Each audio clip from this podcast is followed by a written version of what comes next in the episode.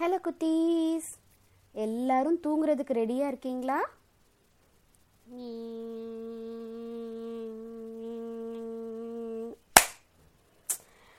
ஐயோ, இந்த கொசுவோட தொல்லை தாங்கலைல. இந்த கொசு வந்தால் மட்டும் நாம் ஏன் அடிக்கிறோம்? வேற எந்த பூச்சிக்கும் இப்படி பண்ணுறது இல்லையேன்னு தெரியுமா? அந்த கதையை தான் நான் இன்னைக்கு உங்களுக்கு சொல்ல போகிறேன். பல நூறு வருஷங்களுக்கு முன்னாடி எல்லா விலங்குகளும் பூச்சிகளும் ஒன்றா காட்டில் வாழ்ந்துட்டு இருந்தாங்க. எல்லாருக்கும் சிங்கம் ராஜாவாக இருந்தது. ஒரு நாள் சிங்கம் யோசிச்சது, நாம் ஏன் இந்த விலங்குகளுக்கும் பூச்சிகளுக்கும் ஒரு போட்டி வைக்கக்கூடாது? எல்லாரும் அவங்க அவங்க திறமையை காட்டட்டும், அதில் யார் ரொம்ப நல்லா பண்ணுறாங்களோ அவங்கள வெற்றியாளராக அறிவிக்கலாம்னு முடிவு பண்ணி ஒரு போட்டியை அறிவிச்சாங்க. அதுக்கு சிங்கம், புலி, அப்புறம் யானை மூணு பேரும் நடுவர்களாக இருக்கிறோன்னு சொன்னாங்க. இதை கேட்டதும் எல்லா விலங்குகளும் பூச்சிகளும் ரொம்ப ஆர்வமாக அந்த போட்டிக்காக தங்களை தயார் செஞ்சுக்க ஆரம்பித்தாங்க. நம்ம கொசு இருக்குல்ல, இந்த கொசு ஒரு ஆர்வக்கோளாறு. அதுக்கு இந்த போட்டியில் கலந்துக்கிட்டு ஜெயிக்கணும்னு ரொம்ப ஆசை. எல்லா விலங்குகளும் பூச்சிகளும் கொசு தான் ரொம்ப நல்லா பண்ணுச்சுன்னு சொல்லணும்ன்ட்டு அது யோசிச்சுச்சு. மற்றவங்க எல்லாரை விடவும் நல்லா பண்ணணும்னா மற்றவங்கெல்லாம் என்ன பண்ணுறாங்கன்னு தெரிஞ்சுக்கணும்ல. அதுக்காக கொசு அந்த காட்டை சுற்றி வர ஆரம்பிச்சுதான். முதல்ல மயில் கிட்ட போச்சான். மயில் ரொம்ப அருமையா ஆடிட்டு இருந்ததாம். ஆஹா, இந்த மயில் மாதிரியே நாமளும் ஆடுனா என்ன அப்படின்னு யோசிச்சுச்சான் கொசு. அப்புறம் இன்னும் கொஞ்சம் தூரம் அப்படியே போச்சான். அங்க குயில் கூட்டம் இருந்தது. அந்த குயில்கள் எல்லாம் ரொம்ப நல்லா பாடிட்டு இருந்துச்சான். ஆஹா, அந்த ஆட்டத்தை விட நம்ம ஏன் பாட்டு பாடக்கூடாதுன்னு யோசிச்சுச்சான். கொஞ்ச தூரம் கழிச்சு போன உடனே மயில் ஆடுது, குயில் பாடுது, நாம இவங்க ரெண்டு பேரையும் ஜெயிக்கணும்னா ஆடுனாலோ பாடுனாலோ மட்டும் பத்தாது, நாம ஏன் இது ரெண்டையும் சேர்த்து பண்ணக்கூடாது? ஆடிக்கிட்டே பாடலாம், பாடிக்கிட்டே ஆடலாம் அப்படின்னு முடிவு பண்ணச்சான் இந்த கொசு. நாள் ஃபுல்லா ரொம்ப கஷ்டப்பட்டு ஆடுறது பாடுறது ஆடிக்கிட்டே பாடுறதுன்னு சொல்லிட்டு பயிற்சி பண்ணிக்கிட்டே இருந்துச்சான் இந்த கொசு. போட்டி நாள் வந்துச்சு. எல்லா விலங்குகளும் பூச்சிகளும் ரொம்ப சந்தோஷமாகவும் ஆர்வமாகவும் பங்கெடுத்துக்கிட்டாங்க. மயில் ஆடிச்சான், குயில் பாடிச்சான், குரங்கு கேலி கூத்து பண்ணுச்சான். எல்லாரும் ரொம்ப ரசிச்சாங்களாம். இப்போ கொசு வந்துச்சு. ஆடிக்கிட்டே பாட போறேன்னு சொல்லிட்டு ஆரம்பிச்சிச்சான்.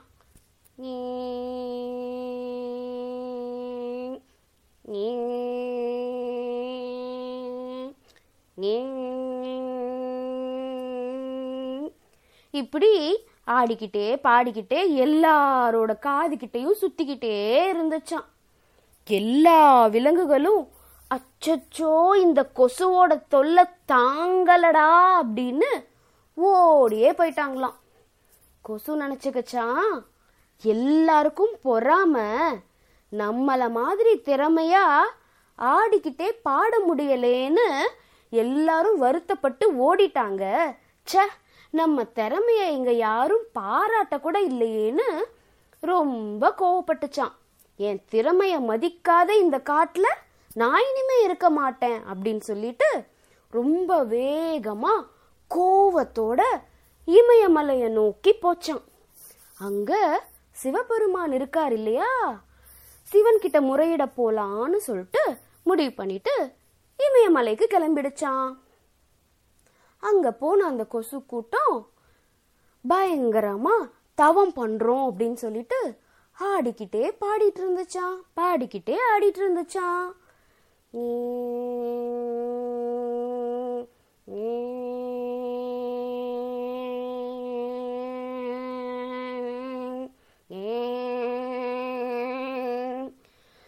இந்த கொசுவோட சத்தத்துல தேவலோகத்துல யாருமே தூங்க முடியலையா. தேவலோகம் மட்டும் இல்ல, சிவலோகத்திலயும் யாராலையும் தூங்க முடியலையா. சிவபெருமான் கிட்ட எல்லாரும் வந்து முறையிட்டாங்களாம். சிவனும், அச்சோ இந்த கொசு பயங்கரமா தவம் பண்ணுதே, எப்படியாவது அதுக்கு என்ன வர வேணுமோ அதை கொடுத்து விட்டு அத எப்படியாவது இந்த இமயமலையிலிருந்து அனுப்பிடணும்னு முடிவு பண்ணிட்டார். அப்புறம் அவரு அந்த கொசுவுக்கு முன்னாடி போய் நின்று, கொசுவே பயங்கரமா தவம் பண்ண, உன்னோட பக்திய நான் மெச்சுறேன், உனக்கு என்ன வரம் வேணும் அப்படின்னு கேட்டாராம்.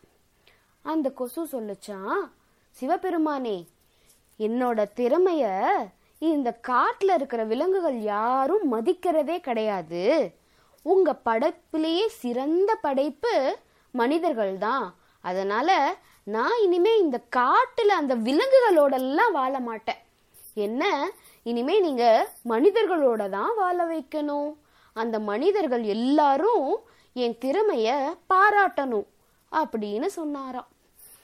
உடனே சிவபெருமான், அச்சோ இதுதான் நீ கேட்குற வரமா, சரி உனக்கு நீ கேட்குற வரத்தை கொடுக்குறேன் அப்படின்னு சொல்லிட்டாராம்.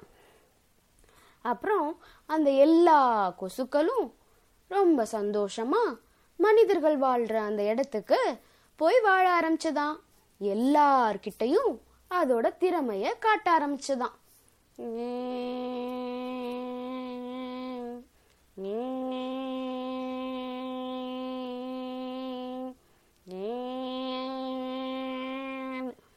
மனிதர்கள் எல்லாரும், ஐயோ என்னடா இது இந்த புது பூச்சி இப்படி தொல்லை பண்ணுதே அப்படின்ட்டு விலகி போக ஆரம்பிச்சதும் கொசுவுக்கு கோபம் வந்து கடிக்க ஆரம்பிச்சிடுச்சான்.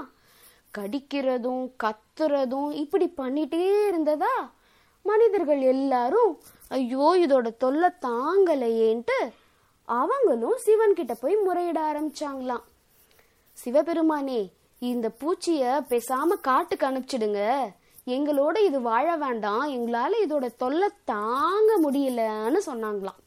சிவன் சொன்னாரா, நான் ஒரு தடவை வரம் கொடுத்தா கொடுத்ததுதான், அந்த வரத்தை என்னால திருப்பி எடுத்துக்க முடியாது, அதனால இந்த கொசுக்கள் உங்களோட தான் வாழும், ஆனா உங்க கஷ்டமும் எனக்கு புரியுது, நானும் அவஸ்தைப்பட்டேனே, அதனால இப்படி பண்ணா எப்படின்னு ஒரு யோசனை சொன்னாராம். அதாவது இந்த கொசுக்கள் எல்லாம் அவங்க திறமைய பாராட்டணும்னு தானே சொல்றாங்க, நீங்க ஏன் அந்த கொசுக்கள் எல்லாம் ஆடிக்கிட்டே பாடும்போது கை தட்டக்கூடாது அப்படின்னாங்களாம். என்னது, நாங்க கை தட்டினா எப்படி அதோட தொல்லையிலிருந்து விடுபட முடியும் அப்படின்னாங்களா. உடனே சிவன் சொன்னாராம், அந்த கொசு எவ்வளோ பெருசு இருக்கு, நீங்க கை தட்டும் போது அந்த கொசுவையும் சேர்த்து தானே தட்டுவீங்க, அந்த கொசுவும் சந்தோஷம் அடையும், உங்களுக்கும் அதோட தொல்லையில இருந்து விடுதலை கிடைக்கும் அப்படின்னாங்களாம். ஆ இந்த யோசனை ரொம்ப நல்லா இருக்கே அப்படின்னு சொல்லிட்டு அன்னையிலிருந்து மனிதர்கள் கொசு பக்கத்துல வந்தாலே அத பாராட்ட ஆரம்பிச்சிடுறாங்க. ம் சரி, இப்ப தெரிஞ்சிச்சா நம்ம ஏன் கொசு பக்கத்துல வந்ததுமே ரெண்டு கையால அதை தட்டி அடிக்கிறோம் அப்படின்ட்டு. பாருங்க, உங்ககிட்ட பேசிட்டு இருக்கும் போதே அந்த கொசுங்க பாட ஆரம்பிச்சிடுச்சு.